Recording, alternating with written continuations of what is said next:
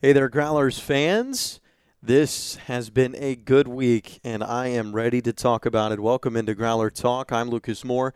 Sitting next to me is Brian McLaughlin. We are in Mequon, Wisconsin, on the road again. Second straight podcast done away from Kalamazoo. It was the off day yesterday. Um, this is being recorded on a Tuesday morning. The lone off day of the season thus far happened yesterday after two wins in Lakeshore, Mequon, just outside of where Lakeshore plays. And then we'll be heading to Green Bay today for a two game series against the Bullfrogs. But it was a great week. Brian, you and I said that this week was going to be a 5 and 2 week. You and I both predicted 5 and 2 at the beginning of this week on the last podcast. And the Growlers turned it into a 6 and 1 week, winning the last six games of that week. I mean, as far as weeks go, it's about as good as it gets. Yeah, it's hard to top it right now. They're playing really good baseball, both sides. Pitching defensively has been really good ever since that one rough Rockford game. And then the bats have really started to pick it up, especially these last couple games. Yesterday, or rather Sunday, they scored 12 runs here in Lakeshore. The bats are really clicking. This lineup is deep, and they are really starting to put it all together on the field right now and looking dangerous in what's turning into going to be, I think, a really good race in this South Division. It was a dramatic middle of the week, though. You had back to back walk off wins by the man, Nico Cavadas. I'm sure we're going to talk about him a little bit when we announce our players of the week. But two walk off wins, three to two victories against both the Woodchucks and the Rafters. Those were huge catalysts that brought the team together, it felt like, and then it propelled them to three easy wins on the backside of the week. A 7 0 win against the Rapids, then a 5 to 1 win against Lakeshore in the 12 8 win you were mentioning that 12 8 win, four runs, really they were up 12 2, and they kind of cruised to a victory in that one. Yeah, no doubt about it. This group really kind of on those walk-off wins was exciting, and then all of a sudden they've last couple games won a little bit easier. But those walk-off wins could be a point in the season when you look back and are just like, that's the point where this team figured it out and realized how good they are. Nico Cavadas, the two big hits, really gave the Growlers the push they needed, and he continues to rake at the plate. And this team is figuring it out in all facets right now. And um, those, I think that that series and those two walk off wins from the Woodchucks then against the Rafters is really going to be a turning point in this season. And not that they weren't playing well before that, they were, but that's the point where really the full team was basically all here, and they were now have won reeled off six straight wins. I think that's going to be a major point to look back throughout this season. Yeah, 14 and 6 is their record right now. One game back of first place in the South Division. That 14 and 6 record, they are on pace for a 50 and 22 season, which would be by far and away the best season in Growlers history and, and most definitely secure them a playoff spot and probably even in a home game in the playoffs if they're able to finish on pace to what they're doing early in this season. And wouldn't that be fun for fans at Homer Stryker Field in the fifth season of Growlers baseball to have a playoff game in front of the home crowd. No doubt about it. That would be electric, a great atmosphere. We already see these fans show out on Friday, Saturday nights, and throughout the week as well.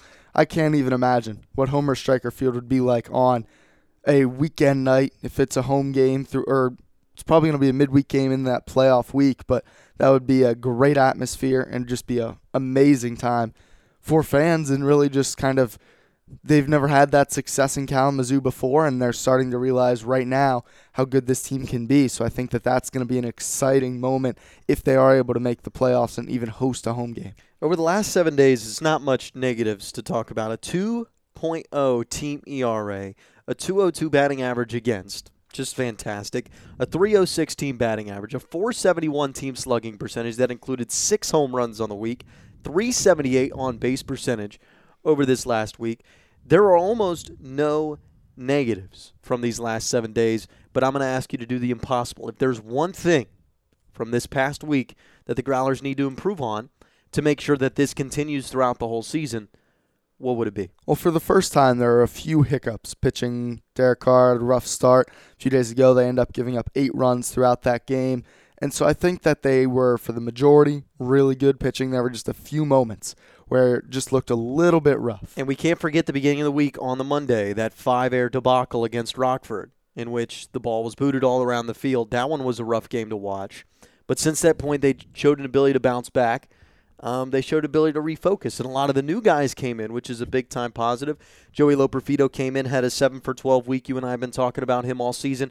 He came in and did exactly what we expected him to do, which was be a very productive bat in the middle of the order. You'd like to see Joey show some a little more power into the gaps, though. A couple of bleeding singles within it as he's getting adjusted. No doubt about it. And I think he was starting to hit the ball really hard these last couple days here in Mequon, Wisconsin against Lakeshore. First couple days was just getting his feet wet here in the Northwoods League, getting used to using the wooden bat again after a season, using the aluminum bats or the metal bats. And just, I think he's starting to figure it back out again, getting his self adjusted, maybe knocking off a little bit of playing at Duke and just adjusting to a new atmosphere and a new team. He's starting to hit the ball hard. We'll see if he starts to drive the ball a little more for extra base hits. But at this point, you like what you see. Sticking him right away in the three holes worked out so far in these last couple days. That middle of the order, the combination of Loperfido and Cavadas has been unstoppable and putting up big numbers. Jonathan Foster, a big week as well. Two home runs, batted 364 on the week. The addition from Florida State has been fantastic. There's no doubt he was really good, showing off some great power and a good defensive ability behind the plate. You really like what you have right now at catcher with both Brendan Rivoli and Jonathan Foster splitting the time back there. They both can do it on both sides of the ball. Rivoli, as good of a pitch receiver, I think, as we've seen. And then Foster has a great arm back there behind the plate and then a couple home runs. Those two are going to be really useful throughout the rest of this season that they can both play in valuable games. And I think that's something that's very important as they manage this pitching staff. And then Foster, as you said, those two home runs were big. He had the two run home run most recently against Lakeshore that kind of put them out on top early. So that was a really good sign that he's able to come in and just hit right away. And then I think the smoothest middle infield in the league possibly now belongs to the Growlers. Ivan Johnson at shortstop. He had a great week at the plate, 320 batting average. He's on an eight game hit streak. And then you've got Kamen Richardson, who's been slotting in at second base from Virginia. He had a good week at the plate, 417 batting average of 5 for 12, had an RBI, hit a triple. But them up the middle, we saw a couple double plays against Lakeshore. It looked smooth as it could be.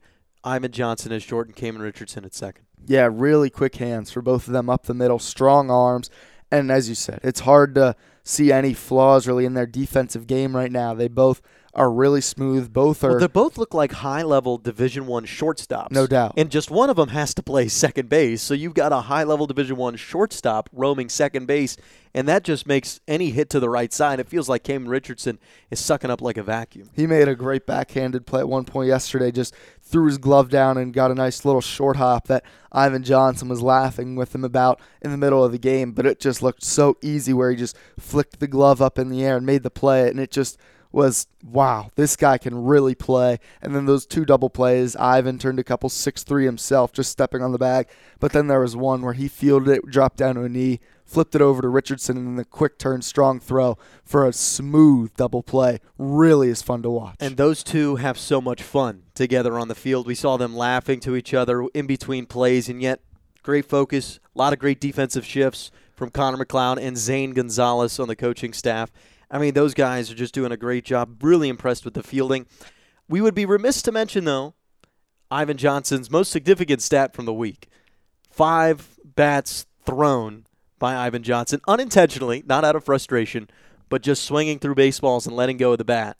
Have to mention those five that happened throughout the week. Five, five Yeah, times. Two from the two from the left side of the plate, three from the right side of the plate. I mean, he's very. He talked about just being relaxed at the plate, trying to have a relaxed grip of the bat, and just that. I, I don't know at this point if it's a mental thing, but it's definitely something to follow along. I don't think it'll continue. I think he's probably going to figure it out. Well, it hope. hasn't affected his hitting. I mean, No, he's, he's- hitting 320 over the last week. He's still hitting very well, seeing the ball well at the plate, and he's attacking, and it's doesn't seem to be letting it bother him right now. And I think he'll figure something out to just kind of cut down on that. And you wonder if it's maybe the particular bat that he's using, or just try. He tried some tape this last time. It'll be interesting to see how that continues for him throughout the rest of the year. I doubt it affects him too much, though. Well, now let's talk about our players of the week. I mean, this one's this one's just obvious. We're not even gonna. I, I've got a couple I want to mention. Tom Vale had a great week on the mound. Eight innings pitched total, one hit, zero ERA, seven strikeouts. But our player of the week, no doubt about it. It's Nico Cavadas. You, you can't even pick someone else. As well as the Growlers played throughout the rest of the team, Nico 667 batting average. He had 21 at bats. He hit in 14 of them. He had 11 RBIs, two home runs. He walked once, only struck out three times. Had three doubles. Two of those doubles were walk-off doubles. It's hard to have a better week than what Nico Cavadas just had at the plate for the Growlers. He's swinging it as well as anyone in the Northwoods League. I believe he was the player of the night twice this week throughout the Northwoods League. It's hard to have a better week than that. He was slugging over a thousand, a 1.095 slugging percentage in this week. He is absolutely tearing the cover off the ball right now. It's going to be tough for anyone in the league to get Nico Cavadas out at the moment. Yeah, hitting 360 overall on the year, two home runs, 18 RBIs. Among qualified hitters in terms of the last seven days, Nico Cavadas is first by over 100 points in batting average, 667 ahead of Robinson from Rochester, who's at 563. In terms of home runs, he might not have the most home runs in the league, as it's refreshing. He's one back at a home run lead for the week. RBIs, he is leading with 11 RBIs over the last seven days. That's three ahead of Vanderwall from Rockford, three ahead of Randa from Madison, who right now is the front runner for league MVP with the production he's giving in terms of doubles. But Nico Cavadas, what a week. If he continues, we said he was going to be a hot and cold hitter. Yeah. This is definitely a hot streak. but if he can just do half of this during his quote unquote cold streaks, he's going to be a dominant force in the middle of the lineup all season long. Yeah, I mean, even if you take away half his hits, he's still hitting 300 throughout this week and still hitting for great power. And so it's one of those things where even if he can just kind of keep something going, he doesn't have to be this hot all season. If he does, that would be an historic rate. But I think at some point he's going to drop off a little. But this stretch he's on right now, he's seeing the ball well. He's attacking pitches, whether it be curveballs, fastballs. He's been just guessing pitches right a lot, seeing the ball very well out of the pitcher's hands, and clearly is a great hitter at the plate, studies the game very well. It's clear he loves to hit. It's very obvious how much he likes to hit, and I think that it's going to continue. Whether it's probably not going to be the 667 batting average and slugging over a thousand, but he is going to hit for the Growlers throughout the rest of this season. Team on pace to hit 40 home runs as a team. And Cody Pachaki, the manager before the season, says, Yeah, I'm not trying to get power bats in here. We tried that. Didn't work out too well. I'm just trying to get speed, be good on the base pass, get on base.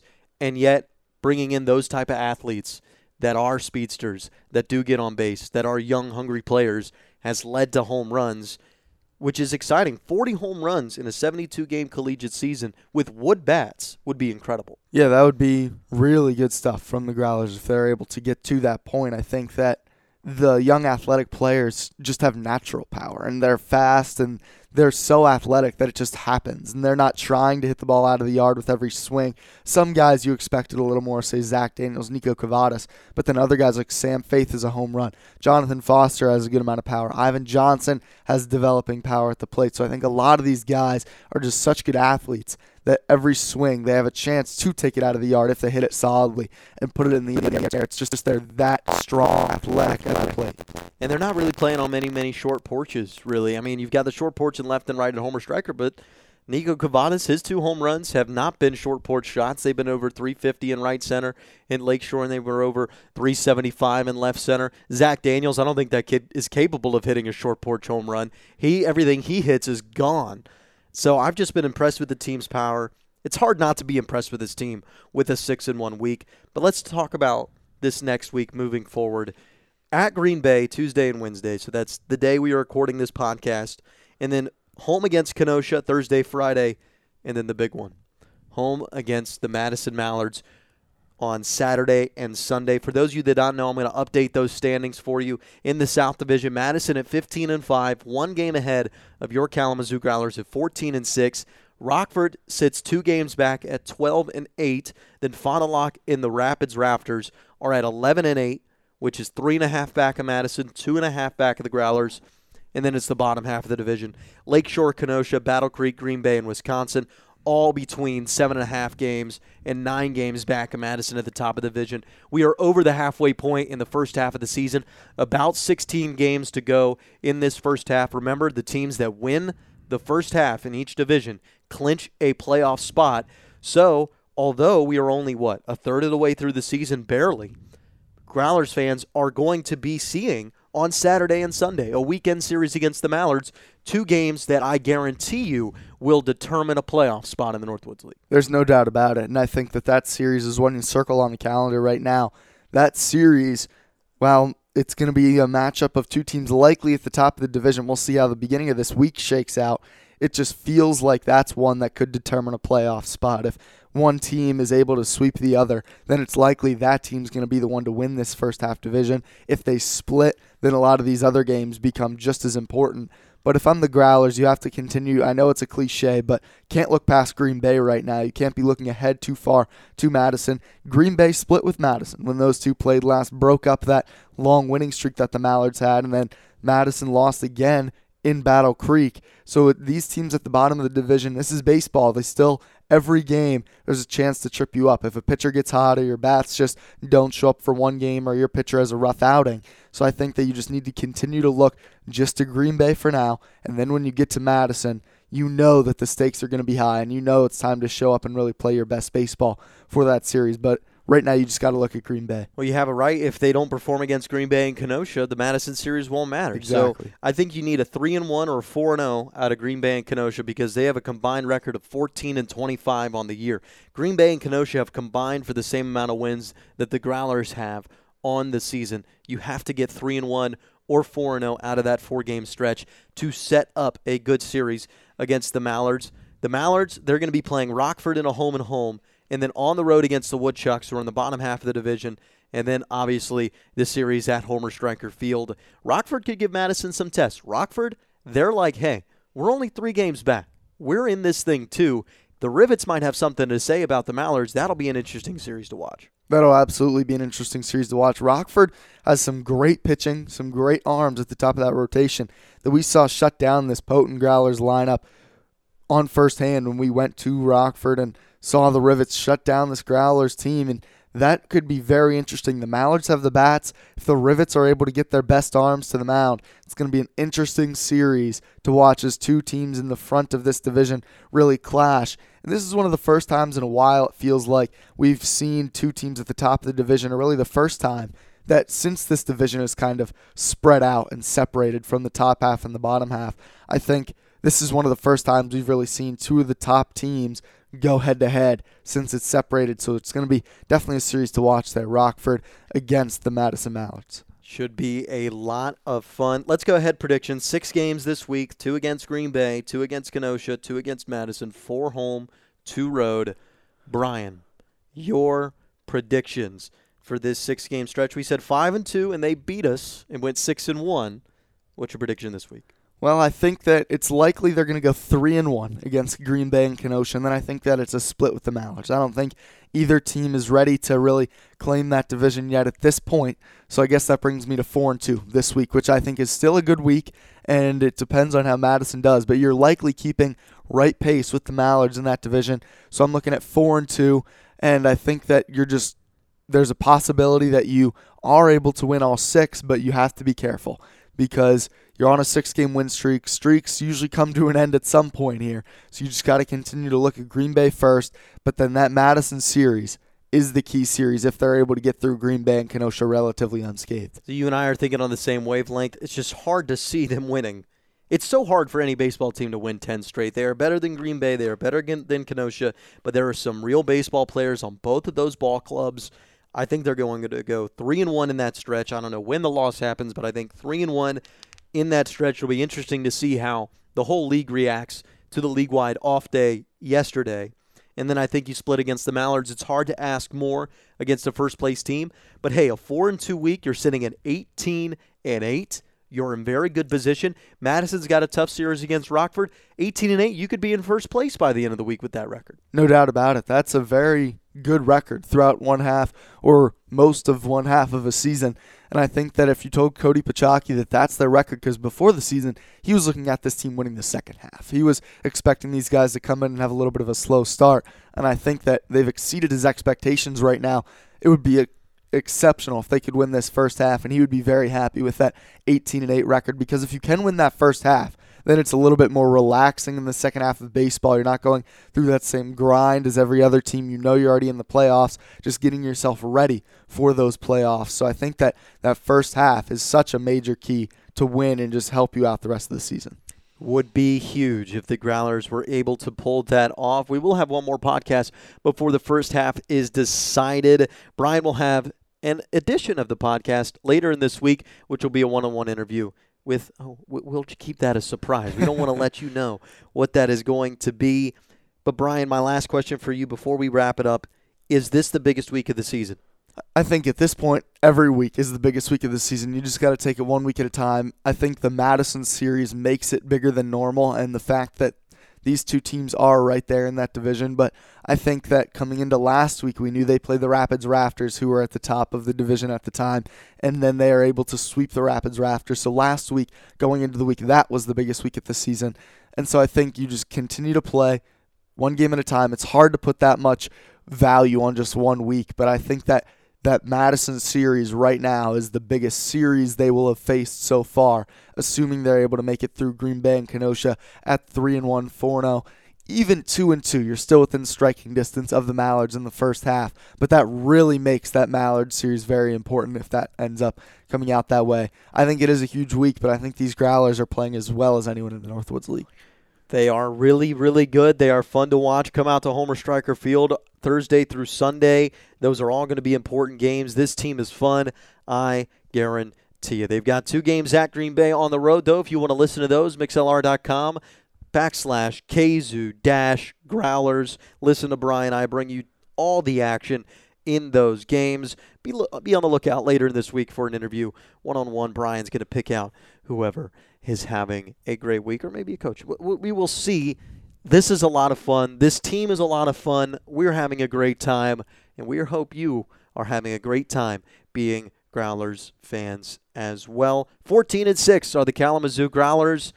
This is going to be a lot of fun. I say fun because that's what this team relies on. Thank you so much for listening to Growler Talk for Brian McLaughlin. I'm Lucas Moore. We will see you next week, same time, to hopefully break down another successful week of Growlers baseball.